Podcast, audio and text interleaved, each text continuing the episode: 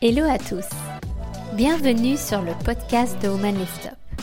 Mon objectif avec le podcast de Woman Lift Up est de vous permettre de vous nourrir grâce au parcours de mes invités.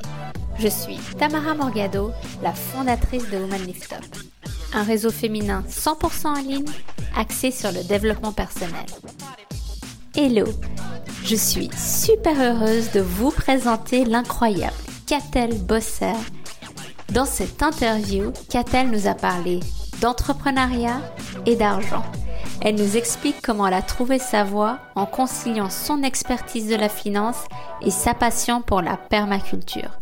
C'est tout simplement passionnant. C'est parti. Bonjour Catel, comment tu vas? Bonjour, ça va bien, ça va bien. Un peu le rush ce matin, mais c'est cool. Ouais, bah, t'es là, c'est l'essentiel. Et comment comment s'est passé euh, ce petit euh, ce petit confinement euh, Ça va? Moi, j'étais, voilà. Non, moi, alors, j'entendais des gens qui disaient Ah, c'est l'occasion de ralentir, de se recentrer, de se poser les bonnes questions. Moi, j'étais à fond du début à la fin. Donc, j'ai pas du tout, du tout eu ce ressenti de ralentissement, plutôt une accélération. Alors, d'une rôle d'amant, plus rôle de maîtresse de maison, plus rôle d'institutrice, puis d'autres parties parce que la plupart de mes clients euh, que j'avais aidé à créer leur entreprise m'ont rappelé en disant Ok, on fait quoi maintenant? Donc en fait, j'ai passé énormément de temps à créer des plans pour adapter en fait leur modèle d'affaires au confinement. Et euh, bah, je suis contente parce qu'il n'y a, pas, y a eu personne sur le carreau. Il n'y a personne qui a fermé boutique, il n'y a personne qui a dû arrêter son activité. Donc, euh, au contraire, ça a même plutôt déployé certains qui étaient un peu hésitants face au numérique. Et là, du coup, ça leur a donné un grand coup, un grand coup d'épaule de, voilà, je vais y arriver. Un petit coup, euh, un petit coup en avant. Un petit coup en avant. un petit push. sont passés. Voilà, exactement. Bon, c'est euh, super. Bon, super. Bah, Catel, en fait, est-ce que tu peux juste te présenter, mais en deux mots? Ou trois Trois mots. Permacultrice d'entreprise florissante. ok. Et euh, juste ton parcours, parce que tu as fait quand même une multitude de, choses. Euh, à la base, tu es infirmière. Donc, euh, juste un petit, pour, pour, cerner un petit peu ton parcours. Ton parcours de papillon, maintenant que je suis à fond dedans. mon premier métier, c'était infirmière. Mais enfin là, c'était pour quitter chez mes parents. Je voulais pas, je, savais que j'allais pas trop faire carrière là-dedans. Après, j'ai repris des études en sciences de la communication et je suis partie travailler dans les assurances vie où je faisais l'examen de risque médical sur dossier. Puis là, dans ce contexte-là, on avait pas mal d'analyses financières à faire pour les entreprises. Donc du coup, j'ai commencé à apprendre les chiffres et puis ensuite de ça, bah, je finissais mes études de communication, donc je suis passée au service marketing. Après, j'étais assistante de direction. Là aussi, je voyais bien comment ça, ça tournait. Et puis euh, ensuite, je suis devenue rédactrice en chef d'un magazine d'architecture. Donc là, en fait, il y avait un propriétaire qui passait tous les matins à 10h boire le café. Et moi, j'étais en gros euh, directrice de la petite maison d'édition. Et j'avais une petite équipe de cinq, c'était super. Pour moi, c'était le pied total. Je ne voyais pas comment ma vie pouvait euh, s'améliorer à partir de là. Je suis tombée enceinte et j'ai sensible, ça arrive parfois. Je vous passe les détails. On a été d'accord avec mon ex-patron et puis du coup, enfin voilà. J'ai su que j'avais le temps de la grossesse plus le temps du congé d'éternité pour préparer la suite. Et là, je me suis dit, je vais me lancer à mon compte. Mais tu as, annoncé que tu étais enceinte et il t'a licencié ou? J'ai annoncé que j'étais enceinte jeudi. Il m'a demandé quel serait le signe astrologique de l'enfant et j'ai reçu ma lettre de licenciement le samedi. Voilà. Ah, tu crois Est-ce qu'il y avait un rapport entre le signe astrologique C'était la mauvaise réponse, Catel. C'est ça. C'est ça. Non, mais après, alors, juste après, il m'a expliqué qu'il pensait me rendre service et que j'allais être payée par le chômage pour rester deux ans à la maison avec mon bébé.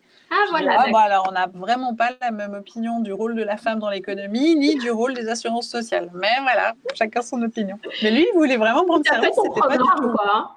Il t'a programmé ton avenir. Ok. C'est ça. Oui, pardon, je t'ai coupé. Et, non, non, pas de souci.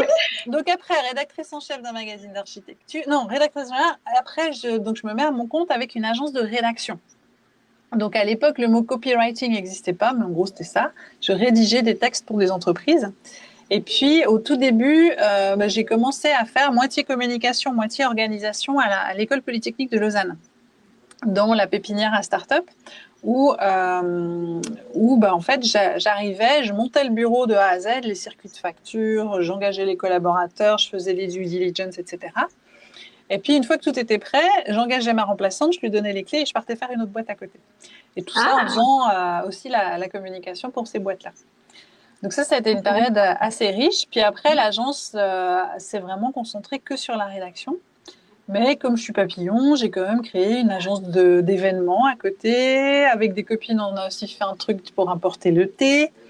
Et puis surtout, comme j'étais euh, assez euh, isolée dans cette, cette, double casquette maman et entrepreneur, j'ai créé l'association des mamans entrepreneurs, euh, l'association suisse que, que j'ai présidée pendant sept ans. Puis là, ça a été un observatoire fantastique de qu'est-ce qui fait qu'une boîte marche, qu'est-ce qui fait qu'une boîte marche pas. Est-ce que c'est vrai qu'on doit sacrifier toute sa vie pour que la boîte marche? C'est pas vrai. etc., etc. Et puis, les, on... les mampreneurs, en fait. Les mampreneurs, euh, The mampreneur suisse, c'est toi, en fait. Voilà, c'est ça, c'est ça. Voilà. En fait, c'est venu, puis je suis allée m'inscrire à l'AVS, puis je suis arrivée avec ma poussette à l'époque, puis on m'a dit Bonjour madame, vous êtes perdue, euh, vous cherchez votre mari? Mais qu'est-ce qu'ils ont en Suisse avec cette histoire de femme au foyer? C'est pas possible, quoi. Bon, c'était il, y a longtemps, Maïka, elle a 12 ans. Ça n'a pas, vraiment changé, non? Je sais pas ce que tu en Et là, je me suis dit, ouais, il y a vraiment un truc, il faut qu'on soit entre nous, qu'on se tienne l'écoute pour, euh, pour avancer, sinon ça va être galère, quoi. Donc euh, voilà, l'association suisse des preneurs. Et puis, bah, récemment, 2016, je pars en vacances en Grèce avec euh, ma famille. Et là, j'ai l'illumination, parce que je suis un peu écolo quand même sur les bords. Si on mélange la permaculture et la finance, bah, ça va faire des entreprises qui régénèrent la planète au lieu de la détruire. Et là, bim, euh, crise d'inspiration. Donc, je, je, rédige pour la première fois de ma vie en signant mes textes. Avant, je rédigeais, mais sans dire que c'était moi qui avais fait les textes. Ça, c'était un espèce de coming out quand même. Ok. Et puis, euh, et puis, du coup, je crée Blooming Companies et là, j'accompagne des entrepreneurs à créer des, des, activités durables et régénératives. D'accord. Et tu écris Blooming. Et voilà. j'ai écrit Blooming People et la suite Blooming Companies, ouais. Ah D'accord, ok. Donc, justement, moi, je me suis euh, pas mal penchée sur ce livre euh, que j'ai lu deux fois. Oh, ouais. Donc, j'ai lu déjà une première fois. Après, j'ai fait le test pour savoir ce que j'étais. Je suis pas, j'ai l'honneur de t'informer que je suis papillon. Oui, oui. Et, et je l'ai relu euh, en sachant que j'étais papillon. Très intéressant. Mm-hmm. Euh, super. Et justement, ce livre, donc, tu l'as, écrit, tu l'as rédigé dans un contexte qui est quand même particulier. Tu me parles de coming out. Ouais. Ça, veut, ça, veut dire que c'était quelque chose, donc tu avais euh, envie d'accoucher de, d'un livre en ton nom ou c'était un besoin de, ah d'exprimer moi, moi j'étais toujours l'actrice de l'ombre, si tu veux. Oui, je, ça, je, je, créais les boîtes pour les autres, euh, je, je, faisais des articles sur les, sur les architectes, mais moi j'étais toujours au deuxième plan, j'étais assistante de direction, j'étais jamais la directrice, tu vois. Et, euh, et donc, etc., l'agence de rédaction, c'est une histoire de, de rédaction déléguée, de droits cédés. Et, et ouais, je, je, signais jamais mes textes. Et un beau jour, d'oser dire, ouais, moi j'ai une idée, je pense ça. En plus, quelque chose d'aussi euh, hurluberlu. Maintenant, ça passe mieux, mais au début, euh, permaculture, les gens savaient pas ce que c'est. Quoi? Tu parles de la finance, mais c'est sérieux la finance. Tu peux pas en parler avec des papiers. Possible. Et, euh, et, et, ouais, c'était vraiment sortir de ma zone de confort que d'oser affronter le regard des gens, en fait. Ouais. L'opinion des autres. Mhm. Donc, finalement, ça s'est bien passé. Oui, ça s'est bien passé. Donc, tu as, écrit le livre en ton nom. Et est-ce que tu peux justement euh, nous expliquer ce, euh, bah, ce lien, euh, ce mariage que tu fais justement entre les insectes et, et la finance? Non, surtout entre la permaculture.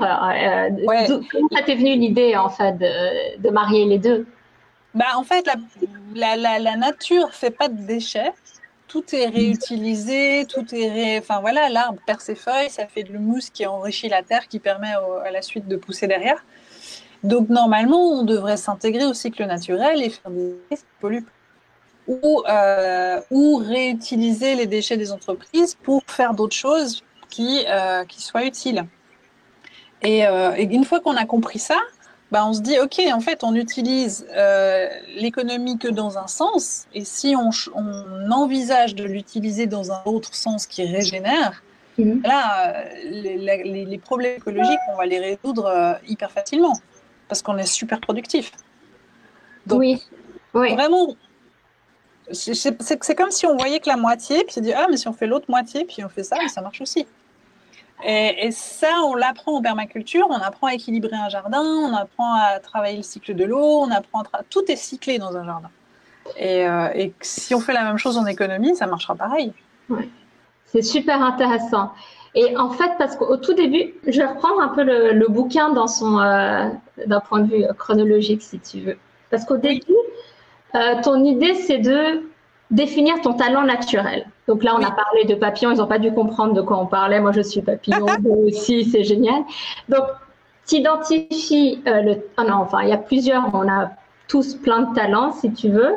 il y a un talent naturel qui est prédominant et toi, tu fais l'espèce de métaphore, ouais, avec des, des Oui, c'est clairement, c'est clairement une métaphore. En fait, c'est les quatre tempéraments d'Hippocrate. Ok. puis je, les ai repris, je, les, je leur ai remis euh, des noms différents, et mais au, départ, c'est ça.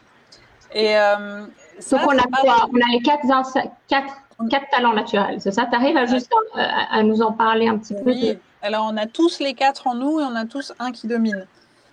Donc le papillon, puisque nous sommes papillons, c'est la boîte à idées, 42 idées minutes, ça part dans tous les sens, les gens ont du mal à suivre, il y a des grands pics d'énergie, d'enthousiasme, ouais j'ai trouvé quelque chose, puis après il y a des gros rien.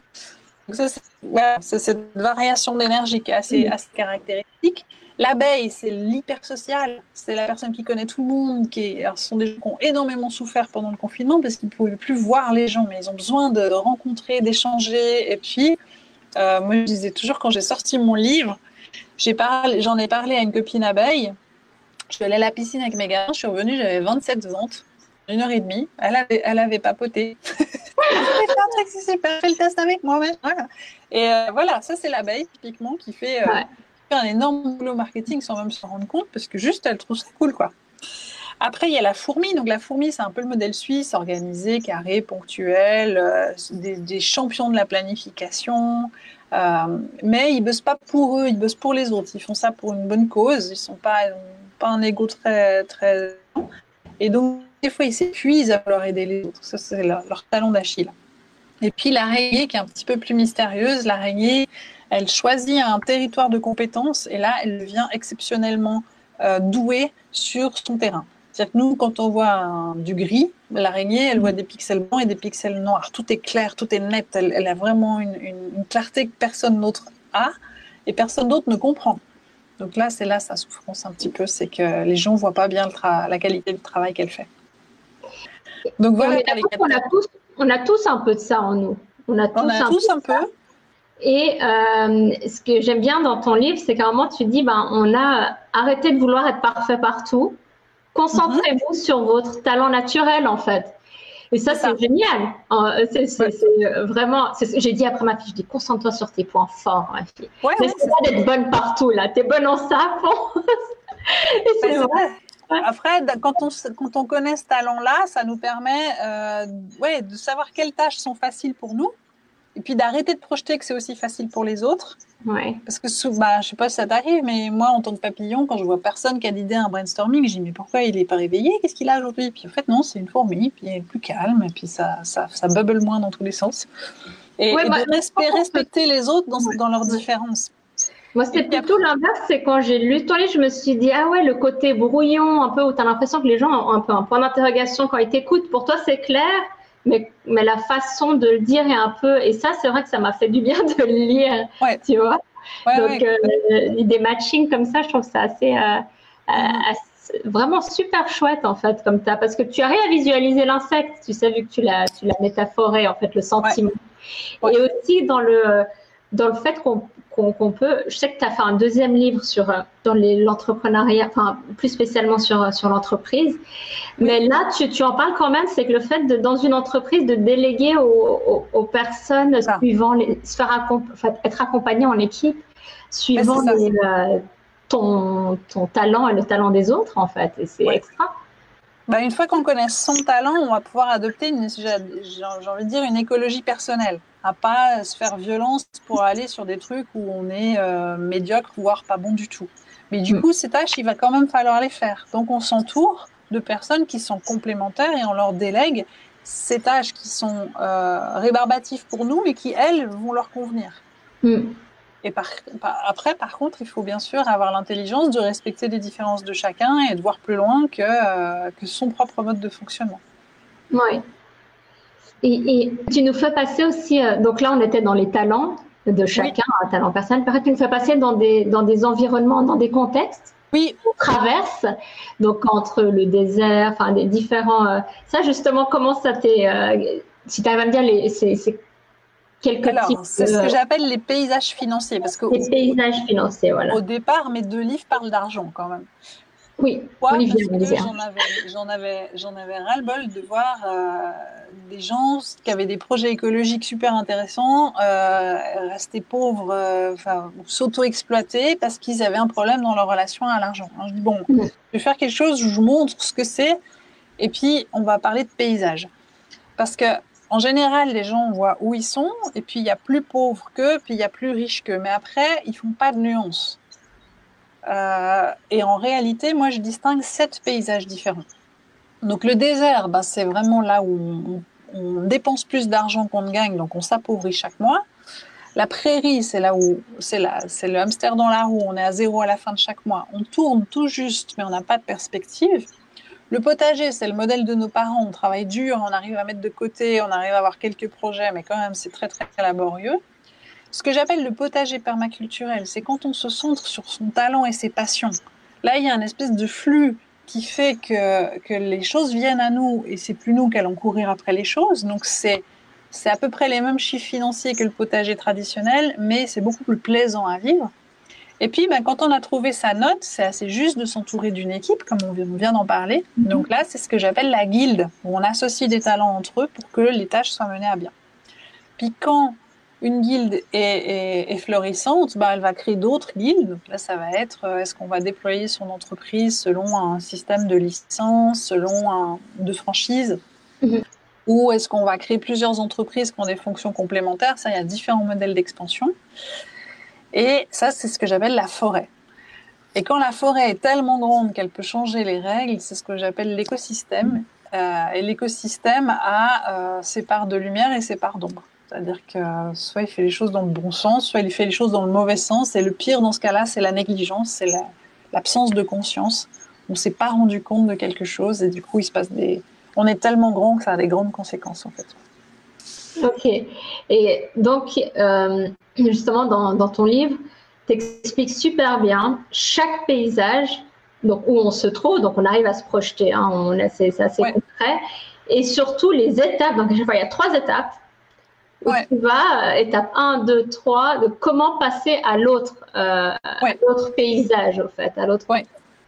Et par rapport à ça, j'ai envie de te demander, bah, par rapport à ce que tu as vu, pourquoi c'est aussi difficile? Enfin, pourquoi il y a un blocage quand même quand on passe d'une étape à l'autre? Sinon, tout le monde le, ferait, tu vois ce que je veux dire? Il y a quand même quelque chose d'interne qui fait que tu te bloques. Je ne sais pas si tu as, dû le voir. Oui, oui, je le vois bien. Alors, euh, moi, je vois qu'il y, a, deux, il y a deux types de liberté, en fait. Il y a la liberté de choix et la liberté de mouvement. Mhm. Quand tu es salarié, tu n'as pas de liberté de mouvement. Tu dois te pointer à 8 heures, aller chez ton, chez ton boss et puis faire tes heures. Enfin, ça a peut-être changé avec le Covid, mais Pour l'instant, c'était ça, pas beaucoup de liberté de mouvement. Du coup, quand les gens se lançaient à leur compte, ils retrouvaient une liberté de mouvement, ils pouvaient aller voir leurs clients, ils pouvaient bosser la nuit, le week-end s'ils voulaient, etc. Et puis, l'idée de reconstituer une équipe, ça nous renvoie à la perte de euh, notre liberté de mouvement qu'on aimait tant. Et du coup, on va pas y aller.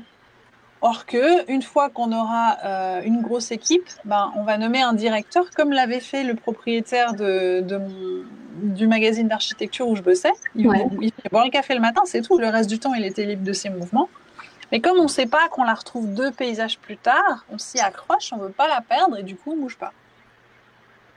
Donc c'est un manque de, de se projeter. Enfin, c'est toujours là, c'est plutôt une peur de changer de statut, de changer de, pas de bah, statut, mais de, euh, de position.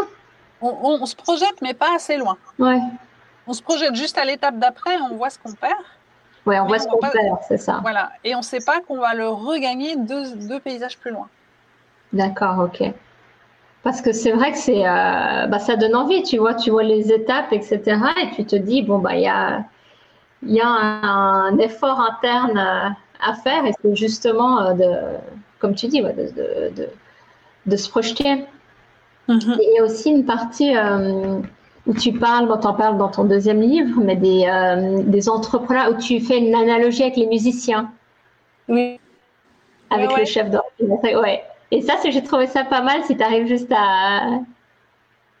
Bah, disons que quand tu es dans ton potager permaculturel, ce que je dis, tu trouves ta note. Tu es, musicien soliste en fait. Puis après, tu vas t'entourer d'un groupe et au fur et à mesure, tu vas passer où c'est toi qui donne la ligne de basse, mais c'est plus toi qui joues. C'est toi qui donne le rythme, mais c'est les autres qui font la musique. Et, cette, cette, position de, retrait par rapport à, la, à, la, à la scène, en fait, il illustre assez bien de, que ce changement de posture, de, petit à petit se retirer. Il y a un moment où je parle aussi de la femme orchestre qui fait tout. Et, en fait, ça, c'est un point de crise en fait dans l'évolution. Au début, on fait que ce qu'on aime, on est soliste, etc. Puis finalement, on va essayer de faire l'orchestre soi-même. Et là, là, on s'épuise. Là, on est à la fin du paysage euh, permaculturel. Ouais, c'est l'épuisement, le fait de vouloir euh, tout, tout, tout, tout maîtriser. C'est un problème de délégation, quoi, aussi, euh, énormément. Oui, oui, bah, c'est une étape indispensable, c'est d'apprendre à déléguer, ouais. Ouais, et c'est assez féminin aussi de ne de, pas, pas déléguer. Oui, peut-être. Il, y a, il paraît, il paraît. Ouais, je sais pas. Et pour revenir, il y avait aussi quelque chose, une phrase qui m'avait marqué dans ton livre par rapport au euh, quand on était dans le dans le désert, donc où là on, on était à sec et on perdait de l'argent. C'est de se dire, bah là, ne pensez pas à. On a toujours ce, contrairement au discours en fait qu'on entend beaucoup, c'est ne pensez pas à suivre votre passion là. Revenez ah dans quelque chose de sain et après on parle de passion, de changement, etc. Et ça, je trouve intéressant parce qu'en général, on dit non, mais démissionne. Euh, et puis tu verras bien, tu verras ce que, ce que tu vas faire plus tard, tu vas trouver ta voie, cherche ta passion.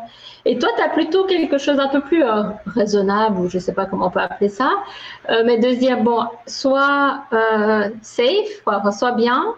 Ouais. après, tu penseras à, ta passion. C'est ça, en fait ou, Oui, c'est aussi ce que je propose dans le programme Let It Be, c'est mon incubateur d'entrepreneurs. Euh, je, propose aux gens de commencer quand ils sont salariés ou en congé mat ou en chômage. Enfin, ils ont une source de revenus qui fait qu'ils s'inquiètent pas à ce sujet-là. Parce que cette posture de je crame tout et je saute euh, dans le vide et puis je vais construire un avion euh, en tombant, c'est bien joli, mais il se peut qu'en ayant fini de construire l'avion, on se rende compte qu'on ne sait pas piloter. Ça sera embêtant. Et je trouve que quand on, quand on se met dans des états de stress et d'urgence euh, financière, ça vient toucher quelque chose de vital chez nous. Hein. la sensation d'être dans les dettes, euh, j'arrive presque à repayer les gens euh, quand je leur parle, à dire ah lui là il y a un problème parce qu'il y a, y a, une espèce d'urgence, de crise, puis ça, se, ça, ça, transpire en fait. Et dans ces états-là, on n'apprend pas bien. Le, le, cerveau est saturé par le message d'urgence, on n'apprend pas bien. Donc du coup, vu que quand on devient indépendant, ben, on a sa passion, c'est son cœur de métier, puis qu'on va devoir apprendre une vingtaine d'autres métiers, la compta, le légal, le rechercher des, enfin, il y a vraiment plein plein de choses, euh, marketing et compagnie à apprendre. Si on est en saturation euh, cérébrale parce qu'on a très très peur, ça marche pas. Donc avec Let It Be, on démarre un petit truc. Du coup, on s'assure que le marché a vraiment besoin de ce qu'on veut proposer.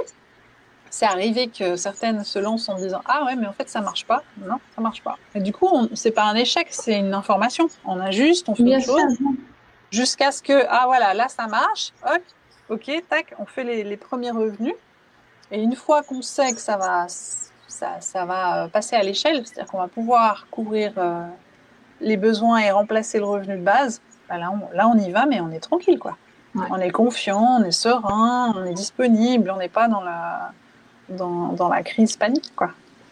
Oui, c'est en fait c'est aussi vers quoi tu as envie de tendre dans ton livre, c'est d'avoir aussi une entreprise résiliente justement qui fonctionne à long terme, qui est, euh, saine. Ça veut dire il y a ces entreprises qui démarrent à fond, qui font beaucoup de bruit, mais qui perdent énormément d'argent.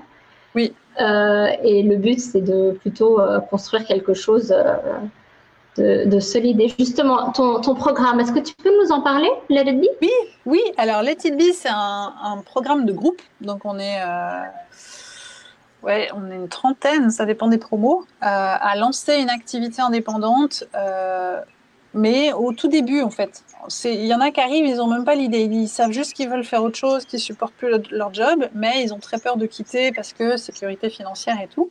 Et là, on va creuser bah, justement le talent naturel, pourquoi je suis spontanément douée, euh, la passion, qu'est-ce qui, qu'est-ce qui m'intéresse, etc. Et puis on va aller rencontrer un client idéal et formuler une offre. Et puis cette offre, on va la confronter au marché. On va aller voir, est-ce que ça intéresse les gens? Est-ce que si je fais une conférence en ligne, j'ai du monde? Est-ce que j'ai personne? Et, ça, ça va nous permettre de dire, OK, on y va vraiment pas à pas. Je continue, je vais de l'avant, etc. Et euh, c'est un programme qui dure, enfin, le, contenu dure trois mois. Et 80% des participants, euh, après cinq mois, ils ont leur premier revenu. D'accord. Donc ça, voilà, j'ai très très peu d'échecs. Euh, j'ai eu un abandon suite à des problèmes de santé, mais euh, vu qu'il y a le groupe, puis qu'il y a cette sensation, bah, tu as aussi ça avec, euh, avec, ton, avec ouais, tout ce que tu fais, c'est cette sensation d'appartenance et d'adhésion qui fait que ça, ça tient bien. quoi. Oui, bien sûr. Et, en fait, tu accompagnes vraiment dans le passage à l'action. C'est oui, bah, et il y a ce, ce qui est génial, en fait, c'est que tu as le côté, disons, coaching entrepreneurial, mais tu as aussi euh, le côté, ben, on va voir que ça colle d'un point de vue financier aussi, parce que ça quand tout ce volet euh, euh, finance en fait qui est, qui intéressant et important. oui, oui. Tu, pour quand tu démarres. Nous, on a une espèce de projet transversal qu'on appelle la petite pousse verte. Et puis c'est ce qui nous permet d'aller tester que notre idée est bonne, d'aller tester que le marché est prêt, et puis d'aller d'aller amener ça un, un, bout plus loin, quoi. D'accord. Euh, donc voilà, il y a une partie c'est des vidéos en ligne, une partie on se parle sur Zoom euh, en groupe. Mhm. Euh, il y a la possibilité d'ajouter des séances d'accompagnement avec moi si les gens le souhaitent. D'accord. Et on se rencontre en vrai aussi. Donc ouais, il y a un peu tout le, tout le panel qui est, qui est, couvert. Ouais. sur trois mois. Hein oui. Super. Ok. Et, tu fais d'autres accompagnements à part les C'est bon pour les, pour les projets qui sont plus avancés? Euh, je fais des accompagnements individuels, en fait, sur, euh, sur beaucoup sur les, les questions de gestion en équipe ou d'association. Les gens qui s'associent, euh, ouais, c'est un mariage en fait. Hein. Donc, ouais, il y a des vagues et puis il faut, faut, être, faut être raccord sur aligner ses objectifs, etc. Donc ça, c'est aussi une, une, bonne partie de ce que je fais. Et puis, je suis aussi administratrice indépendante. Donc euh, là, c'est plus sur des plus grosses entreprises qui veulent virer leur modèle d'affaires vers quelque chose de plus durable, mais qui ne savent pas par où commencer parce que euh, voilà, c'est un, un, gros morceau. Donc là aussi, on y va petit à petit. L'essentiel, c'est de démarrer quelque part, puis on fait ça cette année, l'année prochaine on fera ça, l'année d'après on fera plus loin, et puis euh, on y va pas à pas. quoi. Super. Et dans ton programme euh, It Be, pour revenir à mhm. Let It euh, c'est par promotion, ça veut dire c'est chaque trois mois tu recommences un nouveau. Euh... Ouais, c'est des sessions saisonnières. Donc là, il y a le lancement de la session d'été qui était, ben, on, a, on, a commencé hier. D'accord. ok. Ok. Donc là, il y a des témoignages qui vont passer, il y, a des, il y a un webinaire qui tourne sur par où commencer pour créer son activité durable. D'accord. Et, euh, et, ouais, donc là, c'est la promotion été 2020, puis il y aura la promotion automne, printemps, hiver, etc. Par saison, euh, tout est euh, Par saison, en harmonie, en fait, et cohérent avec. tout est calé, ouais, c'est sûr. Et, et, justement, par rapport, je reviens juste un petit peu sur ton livre, j'ai été très absorbée par. Et là, donc, ce que je trouve pas mal, en fait, le message, disons que j'en tire à la fin, il y a toutes ces, tous ces aspects techniques. Vraiment aussi, c'est un manuel, quoi, parce qu'il y a, comme il y a les étapes, euh, c'est super intéressant de suivre les étapes. Moi, j'ai souligné, enfin, tu vois. Et il y a un message quand même qui est là. Enfin, en tout cas, moi, je sais pas si je l'ai interprété, parce que ça me faisait plaisir de l'interpréter comme ça à la fin, mais je me suis dit, c'est, allez, oser gagner de l'argent. Oui. Parce que quand tu gagnes de l'argent, tu n'as pas besoin de mal l'utiliser, en fait tu peux l'utiliser en fait à, à, bon escient. Je veux dire, prends, n'aie pas peur de prendre, tu vas pouvoir en faire euh, quelque chose de bien. Et tu vas pouvoir le distribuer, tu vas pouvoir euh, le faire. Et c'est vrai que moi, c'est quelque chose qui me parle énormément de pouvoir redistribuer. Et il y a une, euh, et moi, moi, voilà, je l'ai interprété vraiment à la fin, c'est qu'allez, enfin, faut pas avoir peur de, de, gagner de l'argent, c'est pas, c'est pas mal, quoi, en fait. Non, non, bah, alors bon, moi, c'est vrai que j'ai beaucoup travaillé ma relation à l'argent, donc elle est assez apaisée maintenant. Pour moi, c'est un outil comme un autre. Si on a de mauvaises intentions, on va faire un mauvais usage de notre argent, et si on a de bonnes intentions, on va en faire un bon usage. Euh, avec les, personnes que j'accompagne, je prends toujours l'exemple de Pascal Pote. Je ne sais pas si vous avez entendu parler. C'est un, gars qui fait pousser les tomates sans engrais, sans les arroser. Il les fait pousser l'hiver. Enfin, en gros, il a fait des sélections de graines tellement drastiquement qu'elles euh, poussent partout, ces tomates. Vu les, les, sécheresses vers lesquelles on va, ça va plutôt être utile d'avoir un gars qui a, qui, a, qui a, trouvé des tomates qui n'a pas besoin d'arroser. Et les gars, ils ressemblent à rien. Il, est barbu, chevelu, pouilleux, enfin voilà. Et euh, voilà, c'est son style. Et puis un jour, je le vois à la télé, puis il, il, engueulait quasiment le journaliste en disant Mais j'ai pas le temps là, tu vois bien que j'ai plein de boulot, moi j'ai plus de 1000 commandes par jour sur mon site, euh, dégage quoi. C'était Ah, 1000 commandes par jour sur le site. Qui vend des graines. Moi qui, qui cultive que mon balcon, si je commande chez lui, je commande 30, 30 graines. Mais il y a des gens qui commandent beaucoup plus. Oui. Mais mettons même 30 francs. Ça fait 30 000 francs par jour de gains sur son site. Cet homme-là est riche. Mais qu'est-ce qu'il fait de sa richesse? Il rachète d'autres terrains pour faire d'autres graines. Donc il est dans un cercle vertueux où il contribue à notre résilience euh, agronomique en tout cas. Euh, et, et, il faut absolument qu'il gagne le plus d'argent possible, cet homme-là. Et si on se met dans cette dynamique-là, que finalement nous sommes un filtre qui donnons du sens à l'argent, c'est le filtre de nos valeurs, c'est le filtre de nos convictions, ben, ben, il n'y a pas de raison qu'on en gagne moins que d'autres qui n'ont pas des valeurs plus louables. Oui, oui, bien sûr.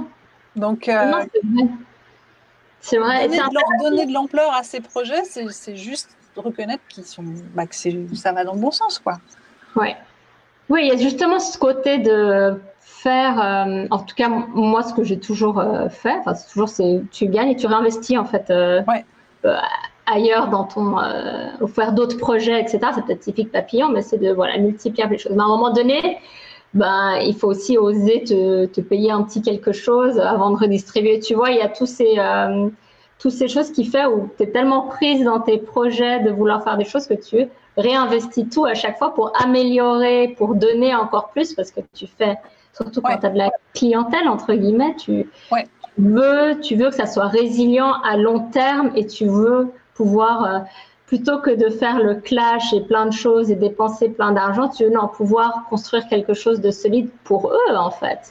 Que ce soit dans mon métier d'avocate ou dans, dans, avec Woman Lift Up, c'est quelque chose que tu, tu, veux pouvoir être fidèle, enfin, tenir la route à long terme, en fait, quand, tu, quand, tu, embarques des gens avec toi. C'est clair. Mm-hmm. Et, euh, et c'est vrai que c'est. Euh, oui, c'est dans, dans, cet objectif-là de, résilience me parle. En tout cas, ton livre m'a beaucoup parlé et, euh, j'ai adoré le, lire. Donc, euh, donc bravo. Merci beaucoup. Et euh, est-ce que tu pourrais, je pose, j'aime bien poser cette question, est-ce que tu pourrais me dire un de tes nombreux rêves pour conclure? Ah, moi, mon rêve, c'est. Moi, j'ai la, la, ouais, la forêt comestible. Oui.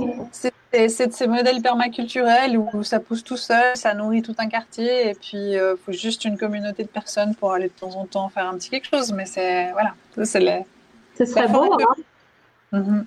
Oui. Ça, ça fait partie des, des, choses qui me tiennent à cœur. Oui, ouais, c'est beau. Ben, merci mhm. beaucoup, Katel, en tout cas.